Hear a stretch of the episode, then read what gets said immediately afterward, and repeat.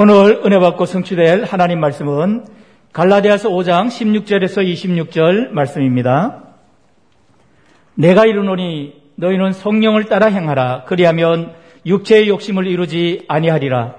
육체의 소욕은 성령을 거스르고 성령은 육체를 거스르나니 이들이 서로 대적하므로 너희가 원하는 것을 하지 못하게 하려 함이니라.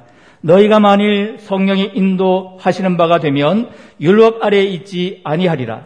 육체의 일은 분명히 곧 음행과 더러운 것과 호색과 우상 숭배와 주술과 원수 맺는 것과 분쟁과 시기와 분냉과 당 짓는 것과 분열함과 이당과 투기와 술취함과 방탕함과 또 그와 같은 것들이라. 전에 너희에게 경계한 것 같이 경계하노니 이런 일, 일을 하는 자들은 하나님의 나라를 유업으로 받지 못할 것이요 오직 성령의 열매는 사랑과 희락과 화평과 오래 참음과 자비와 양성과 충성과 온유와 절제니 이 같은 것을 금지할 법이 없느니라. 그래서 예수의 사람들은 육체와 함께 그 정욕과 탐심을 십자가에 못 박았느니라. 만일 우리가 성령으로 살면 또한 성령으로 행할지니 헛된 영광을 구하여 서로 노엽게 하거나 서로 투기하지 말지니라. 아멘. 신앙 고백합니다. 주는 그리스도시요 살아계신 하나님의 아들이십니다. 아멘. 우리 온라인 예배된 성도들 아직까지는 다 나오지 못하니까 온라인 예배되는 성도들 또 우리 해외 성도들 우리 다 같이 서로 인사합시다. 성도님은 육의 사람이 아니라 영의 사람입니다. 이거 되는 말씀 가지고 성령의 사람이라는 제목으로 말씀을 드립니다. 요한복음 14장에 보면 예수님의 제자들이 아주 큰 근심, 고통 중에 빠져 있는 상황이 기록이 되어 있습니다. 예수님께서 3년간 예수님의 제자들과 함께 그렇게 아, 동고동락하면서 그렇게 복음을 증거해 왔는데 예수님께서 이제 내가 이 세상을 떠날 시간표가 왔다. 내가 이 세상을 떠날 시간표가 왔다라는 이 말씀 때문에 그야말로 큰 근심, 오직 예수님만 바라보고 집을 떠나 어떤 의미로 처자식 다 버리고 예수님을 따라오는데 예수님이 알지도 못하는 하늘나라 간다 그러니까 근심 걱정이 꽉 찼습니다. 예수님께서는 이 근심 걱정에 매여 있는 제자들을 향해서 어, 이런 말씀하셨어요. 내가 간다. 근데 간 후에 일어날 일을 언급했습니다. 내가 아버지께 구하겠으니 그가 또 다른 보혜사를 내게 주사 영원토록 너희와 함께 있게 하리니. 자, 이 보혜사 성령을 약속했어요. 내 가는데 대신에 보혜사 성령을 보낸다. 보혜사라 이 말은 헬라말로 παράκλητος라고 합니다. 이 말은 우리 곁에서 우리를 돕기 위해 함께 하시는 분, 그런 뜻이에요. 성령은 우리를 위해서 우리를 돕는 분, 우리를 도와주는 분, 우리를 보호하고 은혜를 베푸시고 또 올바른 삶을 살 수 있도록 가르쳐 주시는 분, 그분이 누구냐? 성령 하나님이시다. 자, 이 성령께서 우리에게 뭐요? 예수 그리스도를 영접한 자, 예수를 하나님의 아들로 나의 구주로 믿어지는 자, 이, 이런 사람들에게 영접한 사람들에게 영접하는 순간에 믿는 것 순간에 영원히 영원히 영원히 그 속에 들어갔었어. 그 속이 어딨냐? 막 쉽게 표현하면 뇌지요, 뇌, 뇌. 영원히 들어가셔서 그 속에서 함께 있겠다. 그래서 성령의 사람이 아니고는 예배할 수가 없어요. 성령의 사람이 아니고는 아 주일날이구나 하나님 앞에 예배를 가야지 그거 없어요. 뭐 다른 조건 때문에 자기 어떤 동기 때문에 올 수 있겠지만은 하나님을 예배해야지 그거 안 돼요. 구원받은 사람, 거듭난 사람만 가능한 말이에요. 그래서 우리 인간이란 것은 원래 원래 생 영을 집어넣었죠. 하나님의 형상으로 지원받은 장세 1장 27절에 하나님의 형상으로 만들었다. 하나님처럼 만들었다. 하나님이 누구? 하나님 영이시다. 하나님은 영이시니 그 영적 존재예요. 우리 육체를 가지고 있지만은 우리는 사실은 영적 존재라. 육체는 서론이야.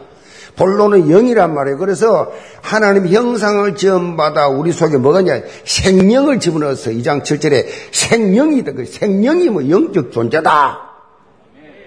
그래서 사도행 2장 1절로 18절 보면 영이 임해요. 성령이 임하는데 보혜사 성령이 임하는데 성령이 임하니까 그 성령이 임한 사람, 성령이 임한 사람, 이 성령의 사람이라. 그래서 하나님, 영이신 하나님과 대화를 하는 겁니다. 영이신 하나님의 말씀을 믿는 겁니다. 영이 아니고는 도저히 육체를 가진 사람은 무슨 말인지도 못 알아들어. 보좌의 축복, 시공간을 초월해, 이삼칠의 빛, 뭔 말인지, 구름 담는 소리, 전혀 석박사. 세상에 어떤 성공자, 지혜자도 이해 못해. 순례자, 정복자, 남은 자, 남길 자. 전부 영적인 말이에요. 못 알아들어. 그래서 우리 안에 계신 성령이 계시기 때문에 우리는 알아듣는 거예요. 또 아멘 하는 겁니다. 믿어지니까.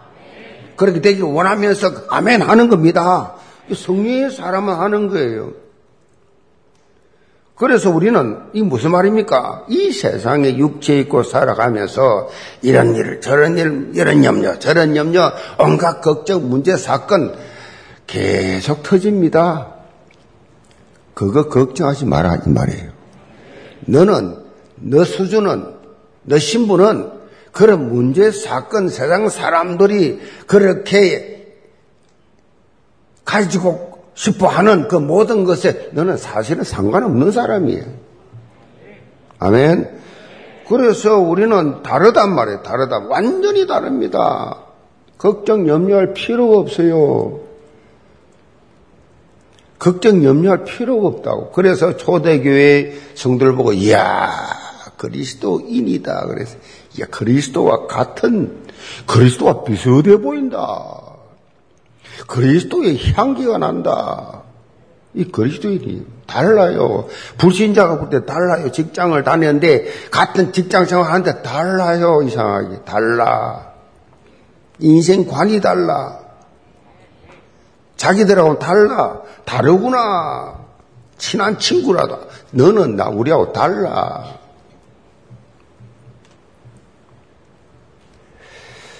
문제와 사건이 터지면 인생이 꼬였다. 이렇게 생각을 하는 것이 아니고 오히려 주의 성령께서 내 삶을 어떻게 이 사건 문제를 통하여 다른 방법으로 인도하실지 기대하는 거예요. 기대. 기대하는 거예요. 그래서 저는 그러잖아요. 암이 걸렸다. 병이 걸렸다. 실패를 했다. 어려움이 왔다. 하나님, 이분들이 하나님 깨어 이번 기회에 하나님 앞에 깨어 기도하면서 이 아픔과 고통을 인생 작품으로 만들어 주옵소서. 평생 간증할 수밖에 없는 평생 축복의 통로가 되는 평생 하나님 앞에 감사할 수밖에 없는 증거를 주옵소서. 저는 그렇게 기도하죠. 그거를 합력하여 선을 이룬다. 그래 말하지요. 아무 걱정할 필요 없고 기대하세요. 오늘부터 입에서 염려, 걱정하지 마시고 기대하시기 바랍니다. 가족들에게 말하세요. 이 어려운 문제, 우리가 아프지만은, 힘들지만은, 하나님이 살아계시지 않냐? 하나님이 우리 구원하지 않느냐? 하나님의 영이 우리 안에 있지 않냐? 기대해보자. 선양 신앙생활은요, 한마디로 기대감이 있어야 돼요. 기대감이 있어야 돼요. 매주 제가 이 강단에서 설교를 할 때마다 기대감이 있습니다, 저는. 영계 우리 성도들이 강단을 통해 선포되는 말씀을 이걸 올바로 받고 적응을 삶 속에 해서 어떻게 말씀이 성취되는 것을 응답을 받고 열매를 맺을까? 제가 우리 장로님들하고 가끔 이렇게 어, 종종 운동을 합니다. 운동을 이렇게 하는데 운동을 하면서 이제 휴식하는 시간이 있잖아요. 강단을 통해서 받은 말씀, 그 말씀에 대한 자신들이 응답받은 간증을 해요. 이 간증을 이렇게 이렇게 하는데 응답받은 내용을 간증하는 그 장로님의 모습이 어떤 줄 아세요? 천진난만한 어린 아기처럼 해맑은 간증이에요. 모습이 제가 볼 때 받은 응답을 간증하는 그 내용, 그 모습. 그럼 저는 기분이 뭐요? 설교자니까 기분이 막 하늘을 나르는 기분이요. 이야, 너무 기분이 막 그냥 좋은 거요. 이걸 뭐라 그래요? 영적 상승 효과라 그래요. 서로가 서로에게 영적인 힘을 불어넣어주는 영적 상승 효과를 체험하는 이것이 신앙생활의 묘미다. 영계전 성도는 이렇게 이 말씀을 사실적으로 적용해서 서로를 살리는 그런 자리로 나가시기를 바랍니다. 사도 바울은 오늘 본문 말씀을 통해서 영원토록 우리와 함께 하시는 성령의 인도를 받아라. 이것이 제대로 된 성경적 신앙생활이다. 그걸 강조하고 있어요. 그래서 뭐라고 말씀했어요? 성령을 따라 행하라 그랬어요. 성령의 능력으로 성령의 인도와 도우심으로 살아가는 성령의 사람이 되어야 한다. 성령은 뭐요? 성령은 지혜의 영입니다. 지혜. 우리가 성령을 따라 행하면 실패할 일이 없어요. 사기당할 일이 없어요. 성령을 따라 행하면 염려, 근심, 걱정, 그에 매여 살 필요가 없어요. 세상 살다 보면 뭐 힘든데 그를 꼭 그렇게 될 수 있냐? 그렇습니다. 여러분 아시는 것처럼 저도 사업했던 사람이에요. 직장도 다녔고 사업도 했고 다 여러분 교회 직분 다 안 받은 안 맡아본 직분이 없어. 모태로부터 태어 신앙생활을 했지만은 언제부터냐? 언제부터 그렇게 하나님의 이 성의 인도라고 느껴지며 살았느냐? 삶 오늘이 되어질 때예요. 아시겠어요? 이 말씀 기도 전도가 내 체질화, 내삶 속에 완전히 장악을 나 했을 때, 그때가 79년 9월입니다. 그 이후로 지금까지. 하루같이 전혀 근심, 걱정, 매 있을 이유가 없었어요. 하루같이 그냥. 성령을 따라 살면 삶 속에 사실적으로 뭐가 되느냐? 열매가 맺혀요. 정글을 보입니다. 그러니까 뭐요? 자연스럽게 영적 영향력을 그렇게 입히게 되지요. 이렇게 성령의 열매로서 영향을 입히는 사람을 성령의 삶을 사는, 인도를 받고 사는 사람이다. 성령의 사람. 이걸 그리스도인이라 우리만이 가진 영적 특권이에요. 영계전 성도는 이런 영적인 특권을 삶의 현장에서 실제로 누리면서 237 치유 서밋으로 멋지게 쓰임받는 그리스도의 절대 제자들 되시기를 제물로 축복합니다. 첫 번째로 성령 충만의 삶입니다. 16절 봅니다. 내가 이르노니 너희는 성령을 따라 행하라. 그리하면 육체의 욕심을 이루지 아니하리라. 육체의 소욕은 성령을 거스르고 성령은 육체를 거스르나니 이 둘이 서로 대적함으로 너희가 원하는 것을 하지 못하게 하려 함이니라.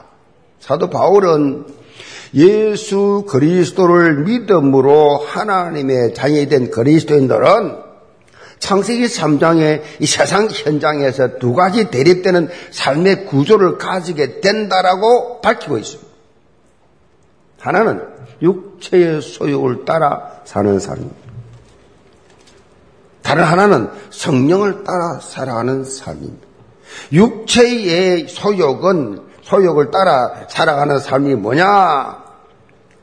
육체란 말은 우리의 이 신체를 뜻하는 게 아니에요. 육체라는 말은 헬라 말로 사르크스, 사르크스라고 하는데 인간의 본성을 말합니다. 본성.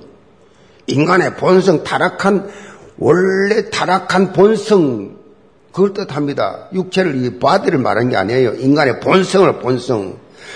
창세기 3장 사건 이후에 타락한 인간의 본성이 있잖아요. 이게 무슨 말입니까? 인간의 본성은 죄로 기울이게 돼 있어요. 죄로 가게 돼 있어요. 그 당연한 겁니다. 죄로 기울이신다. 이 무슨 말입니까? 자기 중심이. 물질 중심입니다. 언제나 세상 성공, 인본주의, 이렇게 딱 가게 돼 있어요. 죄로 기우는 이런 어, 성향을 계속 보입니다. 이렇게 하나님의 뜻과는 반대되는 것을 행하려고 하는 것이 뭐야? 인간의 욕구예요, 욕구. 이걸 육체의 욕심이라. 그런데 문제는 우리가 예수를 통해서 뭐야? 하나님의 형상으로 회복된 존재. 우리는 재창조된 존재요. 아멘? 그 여러분은 창조하시, 창조하시죠? 하나님이 천지를 창조하시라. 그때 아담 하와 만들었는데, 그 타락했기 때문에 예수 그리스도 오셔서 어떻게 했냐? 이래가지고 구원 못 받으니까 구원하기 위해서 재창조했다니까. 그 여러분 예수를 믿는단 말은 나는 재창조된 사람이라. 창조기 3장 상관없어. 1장, 2장만 관계 있어. 아멘. 그러니까 창세기 3장에서 완전히 죽어버렸단 말이죠.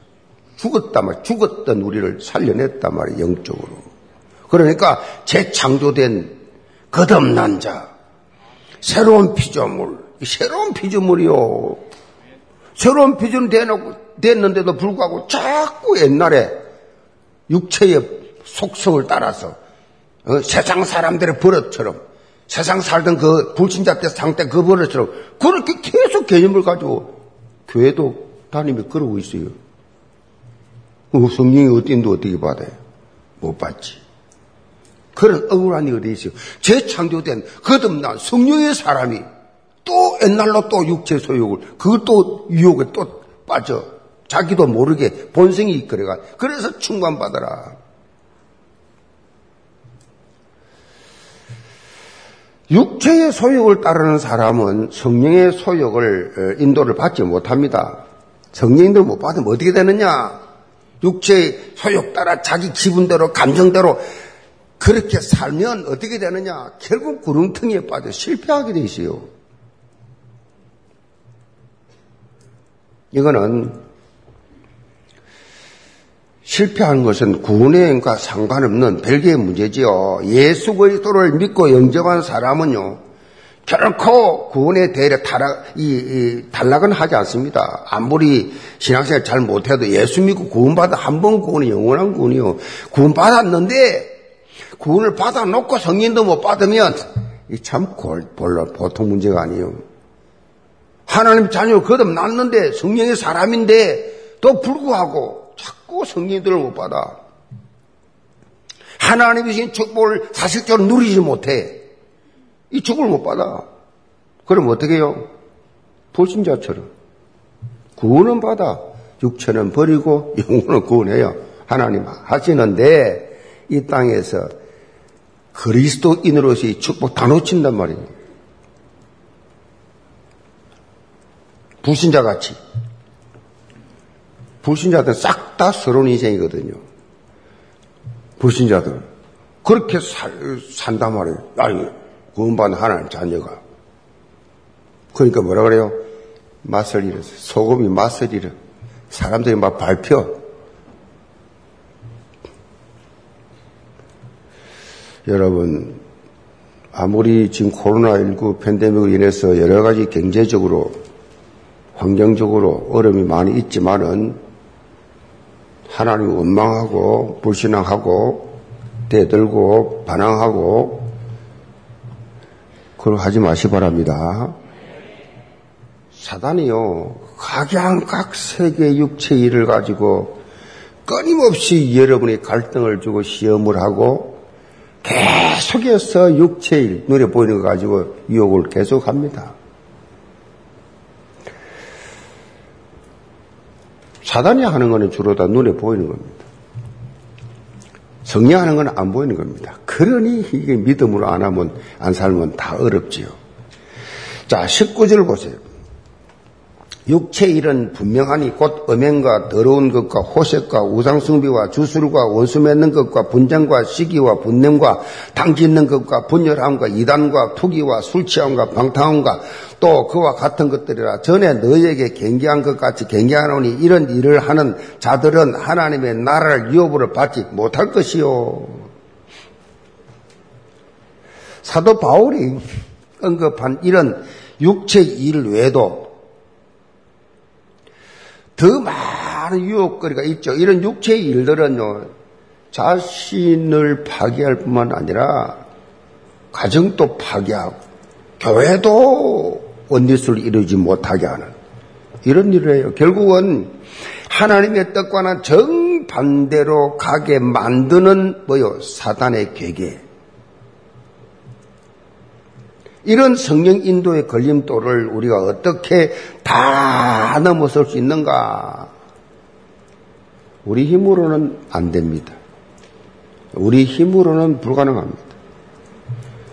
우리 의지로 절대 안 됩니다. 이것은 바로 성령 충만함 받아야 해결됩니다. 성령 충만. 이는 힘으로 되지 아니하고 능력으로 되지 아니하고 오직 나의 영으로 되느니라. 이렇게 말씀하고 있다. 성령 충만을 쉽게 표현하면 성령 충만이 뭡니까? 말씀, 기도, 전도로 충만한 것을 말해요. 2, 3, 7 트리라운지 김포에 가서 캠프한다. 매일 가서 캠프한다. 성령 충만입니다.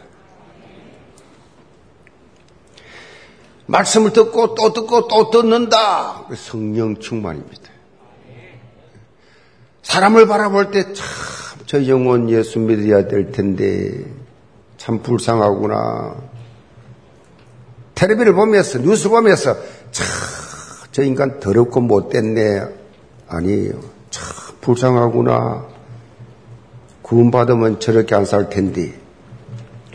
그게 성령 충만이에요. 모든 걸 뭐요? 영적으로 해석이 됩니다. 강단에 선포되는 복음 메시지를 계속 들으면서 내 속에 있는 뭐요? 장시 3장, 6장, 11장의 이 예틀을 다 깨는 겁니다. 깨버리면 뭐가 돼요? 오직 그리스도, 오직 하나님 나라, 오직 성령 충만. 아멘. 이 삼오직의 세틀로 바꾸는 겁니다. 세틀. 하나님께서 우리에게 주신 최고의 단어, 최고의 축복이 뭐예요? 한마디로 뭡니까? 그리스도입니다. 그리스도. 그리스도를 사실적으로 누리면 능력이 생깁니다. 그래서 예수님이 나의 그리스도다. 그것이 여러분이 성령이 믿게 해서 고백하게 하면 그 사람 끝난 거예요. 예수가 그리스도 맞습니까? 뭐 그렇겠지 뭐, 뭐 다뭐 뭐 예수가 그리스도 하되 그건 답 안 나 사람이에요. 예수가 나의 그리스도다. 내 인생 모든 문제 해결했다. 그 성령이 아니고는 이건 알 수가 없어요. 그래서 하는 걸 보면 알 수 있어요. 하는 걸 보면 아 이 사람 답이 안 났구나. 수시로 시험 들고 수시로 넘어지고 수시로 자빠지고 스스로 힘 빠지고 수시로 불신앙하고 아 이 사람 답이 안 난 사람이구나. 조그마한 일에 시험 들고 아 결론 안 났구나. 금방 진단된다니까요. 어렵지 않습니다. 그럼 비판하라 그 말입니까? 아, 그렇게 알고 도와주면 돼요. 어, 특별히 우리가 가는 곳마다 하나님의 나라가 임하게 해달라고 기도할 때 어떻게 해요? 하나님, 내가 가는 이 현장에 하나님 나라가 임하게 해야 주옵소서. 그럼 영적 힘이 생겨요. 영적 힘이 생기다니. 이런 영적 힘을 체험하는 것을 가리켜서 성령 충만이라고 합니다. 성령 충만. 그 핵심이 1장 8절에 나오잖아요. 오직 성령이 내게 임하시면 너희가 권능을 받고 예루살렘과 유대와 사마리아 땅까지 정인이 되리라. 성령이 아니고 아무것도 못해. 정인도 못돼요. 무슨 전도를 합니까? 무슨 기도를 합니까? 성령, 성령이 아니고 우리는 사실 아무것도 못해. 하나님의 일을 할 수가 없어요. 그래서 죽으나 사나 성령 충만. 성령이 도우심을 받고 성령이 가장 충만히 역사할 때가 바로 현장에서 예수 그리스도의 복음이 선포될 때예요. 복음을 전하는 사람, 복음을 전하는 사람이 제일 성령 충만한 사람. 예수 그리스도의 이 정인된 삶을 살 때 뭐 대단하죠. 성령이 충만하면 어떻게 됩니까? 피곤하질 않아요. 성령이 충만하면 기분 나쁘질 않아요. 짜증이 안 나요. 후회가 안 돼요. 제가 이 7년 7개월을 한 주도 안 빠지고 유치장 부산에 있는 5개 유치장을 복음을 전개했는데 토요일 오후 2시면 갑니다. 근데 얼마나 사실 토요일 오후 2시 피곤합니까? 일주일 내내 그렇게 정신없이 일하고 토요일 되면 근데 그 시간에 가서 막 어떤 데는 저적 울며 씨를 뿌려 나가는 자 같이 그렇게 나갈 때도 있어요. 근데 이상하게 그 3시간 서 있으면 3시간 서 있다고 유치장에는 원래 그 의자라는 게 없어요. 서서 3시간은 간정하고 찬양하고 메시지하고 영접식이고 그냥 카드 받고 하는데 3시간 한다. 그 공기라 좋습니까? 그 환경에서 세상에 있고 나오잖아요. 얼마나 힘이 나는지 기쁨으로 그 단을 가지고 돌아오리라. 울며 갔는데 올 때는 기쁨으로 단을 가지고 이게 성령 충만이잖아요. 이걸 매주 체험했다니까요. 야 그렇구나. 은혜 받고 설교 듣는 것도 충만이겠지만 이 사실을 가지고 현장에 가서 복음을 증거할 때 오는 그 충만 어, 사도행전에 보면은 이 사실이 계속 반복되고 있어요. 사도행전 4장 8절에 보면 베드로가 예수 그리스도의 이름을 선포할 때 성이 충만했다 그랬어요. 전에는 나이 어린 여자 아이 앞에서 그냥 이 예수를 모른다고 그걸 벌벌벌 떨던 베드로가 이제는 예수님의 사형 선고 내린 사녀들의 공예 앞에서도 당당하게 예수가 그리스도라고 팍 외치는 이런 모습 성령 충만하지만 할 수가 없는 거예요. 초대교회가 이런 영적 체험하고 나니까 어떤 핍박도 두렵지 않았어요. 어느 날 바울이 이 체험하고 나니까 어떻게 되죠? 이 체험을 막아 담에서 길거리에서 하고 나니까 세계를 바꿔버렸어요. 그 한 사람이 세계 세계를 바꿔버렸다니까요. 기독교로 유럽부터 때려가지고 자 우리도요 성령 충만하면 이 무슨 말입니까? 나의 한계를 뛰어넘을 수 있어요. 이게 중요합니다. 성령 충만을 왜 합니까? 왜, 왜 받아야 됩니까? 나는 못해. 나는 능력 있고 부족한 나는 그릇도 적고 나는 소심하고 나는 뭐, 나 아무 아는 것도 없고 무능해. 근데 성령 충만하면 나의 한계를 뛰어넘어서 뭐요? 하나님의 일을 이루게 된다니까요. 그래서 영적 파수권, 영적 의사, 영적 삼중직의 선미 대사가 되어서 영적 영향력을 입혀 나가는 그런 전도자가 된다. 체코 속담에 이런 말이 있어요. 습관은 철로 만든 서처다. 한 번 입으면 벗을 수가 없다. 그만큼 습관 중요합니다. 한 번 각인된 습관 바꾸는 게 얼마나 힘드냐. 강철로 만든 이 옷을 입어, 입은 것처럼 안 벗어져요. 내 습관. 그럼 어떻게 바꾸느냐? 오직 우리 안에 계신 성령의 능력으로만이 가능합니다. 성령의 인도를 따라서 세트를 갖추는 새로운 영적 습관을 가질 수가 있다. 영계 성도 여러분 모두 다 말씀 각인, 기도, 뿌리, 전도, 체질, 아멘.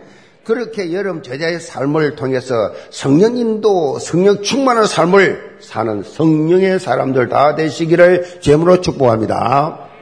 두 번째로 성령의 열매 맺는 삶입니다. 22절 봅니다. 오직 성의 열매는 사랑과 희락과 화평과 오래 자문과 자비와 양성과 충성과 온유와 절제니 이 같은 것을 금지할 법이 없느니라.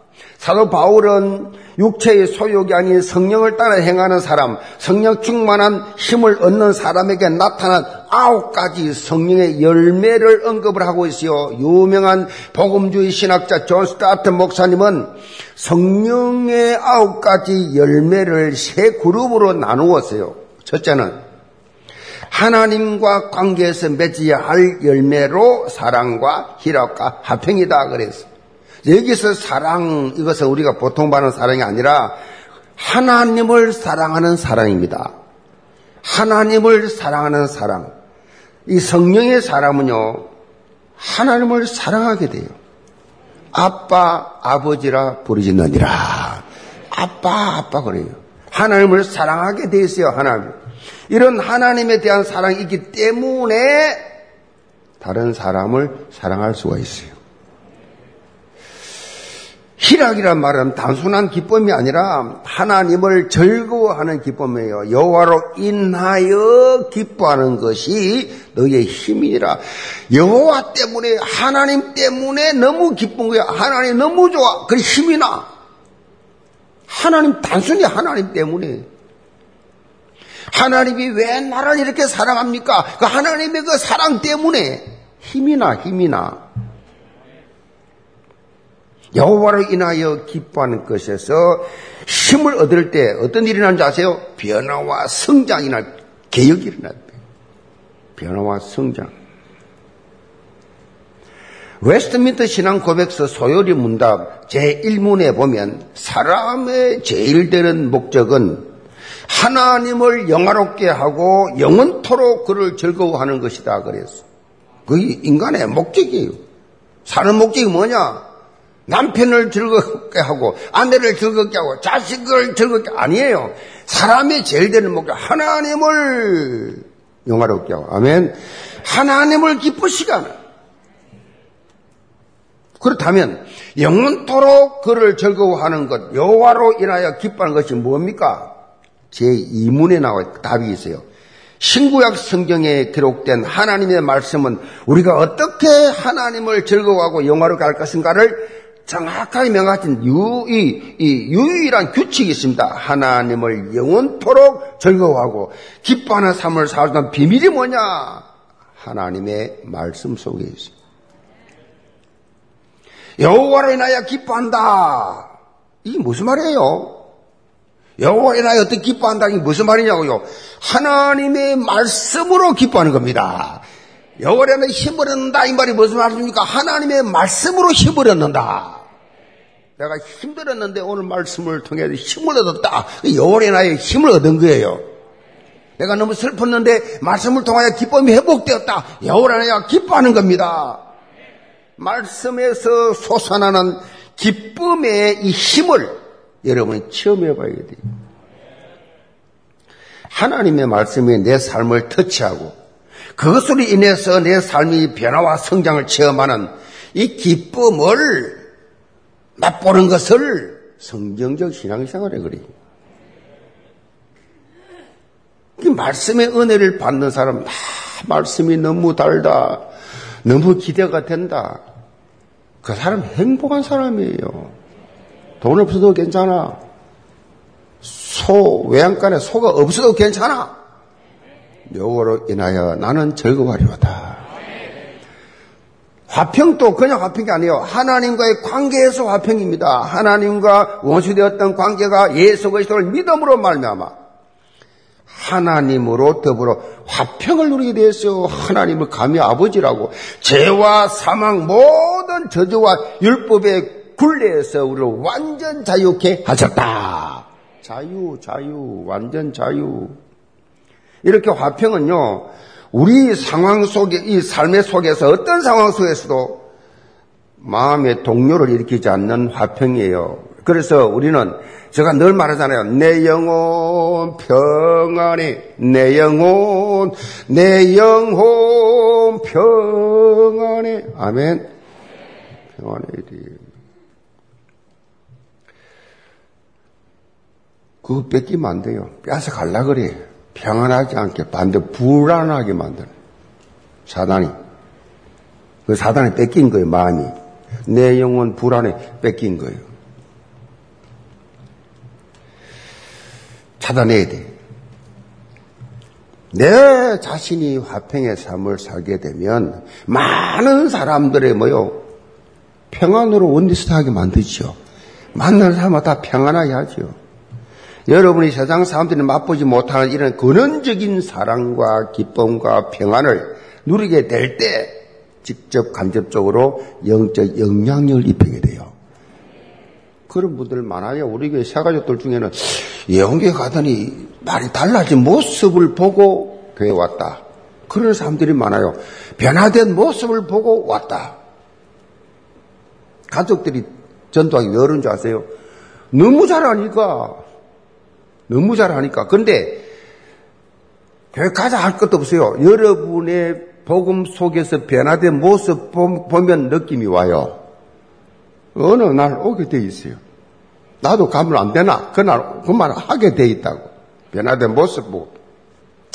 둘째, 이웃과의 관계에서 맺어야 열매가 오래 참음과 자비와 양선입니다. 오래 참음은 말 그대로 예수 그리스도의 심정으로 기다린 것입니다.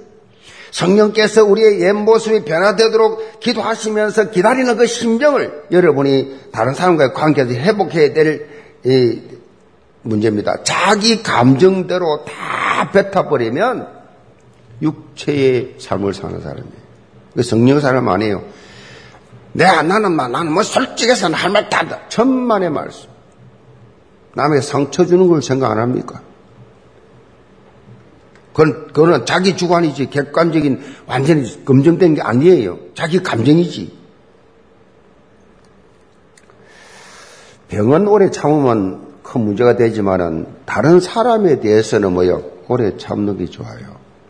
참아줍니다. 참아요. 그래야 그 생명을 살리는 열매를 맺게 돼요. 저는 성격이 급한 사람이에요. 급한 사람 중에도 초특급으로 급한 사람이에요. 그런데 영혼 문제에 걸렸다. 영적 문제에 걸렸다. 목사로서의 내 사명에서 옳은 것 참습니다. 1년이고 2년이고 참습니다.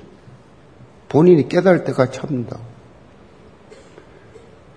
왜? 영혼 살려야 되니까. 아, 그 내가 해본 죽어보니까. 자비란 말은 아주 오래 묵은 포도주를 준다는 말에서 나온 말이에요. 이 말은 가장 좋은 것을 베푼다, 자비. 그런 뜻이에요. 가장 좋은 걸 베푼다. 말로만 아니고 상대방에 대한 구체적인 행동을 의미합니다. 특별히 다른 사람의 잘못과 약점 그대로 갚지 않고 덮어주면서 뭐요? 불쌍히 여기는 마음, 이 자비예요. 알지만은 다 덮어주면서. 사람은 다 알게 돼요, 나중에. 양선은 뭐냐? 쉽게 말해서 선하다는 말입니다. 하나님의 선하심을 체험한 자라서 우리도 선을 나누는 인생이 돼야 돼. 악을 악으로 대하지 말고 선으로 악을 이기라. 무슨 말이죠? 알아들었어요? 선으로 악을 이겨. 니는 성, 니는 자존심도 없냐? 니는 성질도 없냐? 그 마귀 소리예요. 선으로 악을 이겨라. 오래 참으면요, 자비, 양선, 이 세 가지 모두 영혼 구원을 위해서 우리가 맺어야 될 성의 열매예요. 이 세 가지 열매를 맺지 못하면 대인관계 실패하죠. 결국 지금 시대가 관계전도잖아요. 다 관계전도. 영혼을 살려야 하는 시대인데 이 부분에서 우리가 마이너스가 된다. 마지막으로 자기 자신과의 관계에서 맺어야 할 충성 온유 절제입니다. 이 충성은 신실하다 그 말이에요. 언제나 변함없이 믿음직스러운 충성 무슨 일을 맡겨놔도 걱정되지 않고 맡길 수 있는 충성스러운 일꾼. 온유는 자기 힘을 다스려 통제하는 것을 말합니다. 마치 펄펄 뛰는 야생마를 잘 그렇게, 그렇게 길들여 놓은 상태. 이 온유예요, 온유. 원래 아주 급하고 아주 과격한 사람인데 말씀으로 잘 온유하게 통제가 되었어요. 다시 말하면 힘이 있지만은 힘을 다 쓰질 않아요. 잘 자기 감정을 다스리는 사람. 한마디로 안쪽으로 이렇게 치우치지 않고 성질을 푹푹 내고 안 해요, 그런 거. 화내지 않아요. 아주 객관성 있는 절제는 자신을 다스릴 줄 아는 능력을 말합니다. 다, 자신을 다스려. 힘들지요. 제일 힘들지요. 자신을 다스려야 능력. 이 아홉 가지 요소들이 한 인격을 이루었을 때 이런 사람을 일컬어서 성령의 사람이라. 내가 과연 이런 열매를 맺을 수 있느냐 생각할 수 있지만 우리 본성대로 하면 그렇게 열매를 맺을 수 없지요. 그러나 우리 안에, 내 안에 계신 성령께서 그것을 가능하게 하신다. 그래서 무슨 화날 일 있으면 주여, 저 인간을 어떻게 할까요? 주여. 그러면 네 꼬라지를 알아라. 저는 그렇게 이야기해요. 성경에서 네 주제를 알아라. 그렇네요. 비평, 평가할 수가 없어요. 저는 운동을 많이 한 사람이고 지금도 하고 있어요. 지금까지 살면서 단 한 명도 멱살을 잡아본 적이 없어요. 어제 잘 뻔했어. 어제 집에 가는데, 이렇게, 이렇게 가는데, 오토바이가 확 우측으로 빠져야 우리 집을 들어가는데, 우측으로 들어가려고 우측으로 늘었는데, 오토바이가 확, 싹 들어오면서 후치도 놀래가 피하는 거예요. 그러더니 딱 서고 팍 있더라고요. 그 내가 딱 쳐다봤지 죽을래.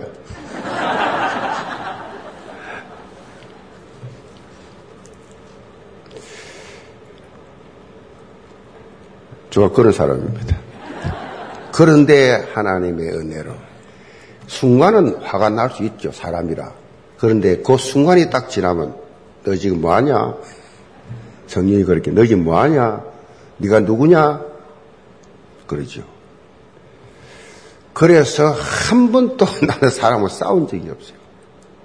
싸울 일이 없어요. 싸운 적이 없어요. 내가 누군데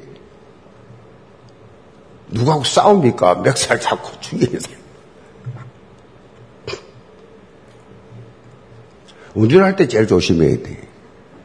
그때 이후에는 별로 없잖아요. 그, 녹도 막 나오죠, 입에서. 성질 납니다. 근데 우리는 못해요. 성령께서 그 순간이 딱 좀 빨리, 빨리 인도받아야 돼. 언제나 어디로 돌아가야 됩니까? 정체성입니다. 너가 누구냐? 우리는 할 수 없지만 성령은 그렇게 하게 할 수 있습니다. 이 악과 열매를 우리가 맺으면서 지역, 민족, 세계, 2, 3, 7, 8, 5천 종족, 복음화의 지역으로. 그래서 제한된 집중 통해서 선택된 이 집중, 원리 집중의 응답을 받는 영혼 가족들 다 되시길 주문으로 축복합니다. 결론입니다. 사도 바울은 오늘 본문의 이 첫 구절에서 성령을 따라 행하라고 선포하고 있어요. 마지막 부분에서 다시금 성령으로 살면 성령으로 행하라고 강조하고 있어요. 성령을 따라 행하는 삶의 핵심이 뭐냐? 요한복음 15장 26절로 27절에 그 답이 나와 있어요. 내가 아버지께로부터 내게 보낼 보혜사 곧 아버지께로부터 나오시는 진리의 성령이 오실 때에 그가 나를 정언하실 것이요. 너희도 처음부터 나와 함께 있었으므로 정언하였느니라.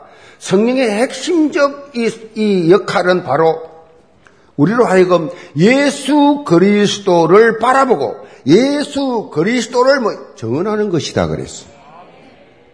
그 예수 믿는 사람은 예수를 전해야 돼. 그게 부담된다 하지 마세요. 자꾸 영경은 막, 뭐, 결국은 또 전도하라 그러래.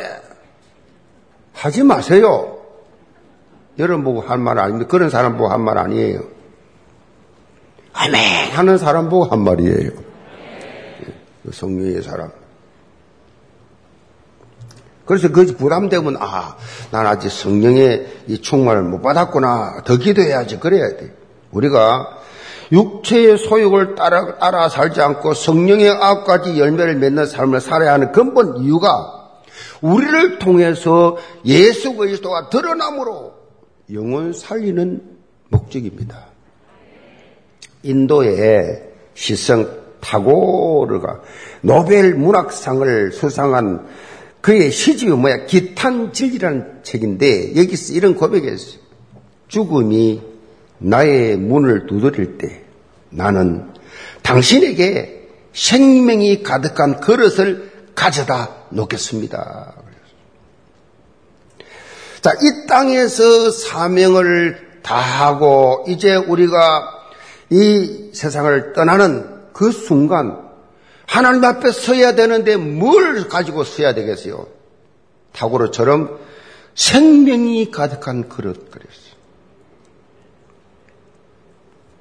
생명이 가득한 그릇, 풍성한 생명권의 열매를 주님 앞에 드리는 삶이 된다면 그보다 더 값진 삶이 없을 것이다. 영계 모든 성도들 생명 살리는 성령의 사람이 되어서 하나님 나라 확장의 시대적 대표적 기념비적으로 쓰임받는 그러한 삶이 되기를 주님의 이름으로 축복합니다. 기도합시다. 아버지 하나님, 우리 영계 모든 성도들, 이 땅에 살면서 육의 사람으로 불신자처럼 사는 그리스도인이 아니라 성령의 사람으로 성령의 능력을 체험하고 성령을 따라서 많은 사람들 앞에 그리스도의 살아계심을 증거하는 증인의 삶을 살게 하여 주옵소서. 하나님 앞에 섰을 때에 내가 생명을 많이 살려낸 그 그릇으로 하나님 앞에 영광 돌리는 그래서 우리 예원 가족들 한 사람도 빠짐없이 그리스도의 절대 제자로서 생명의 열매를 많이 맺는 삶이 되게 하여 주옵소서.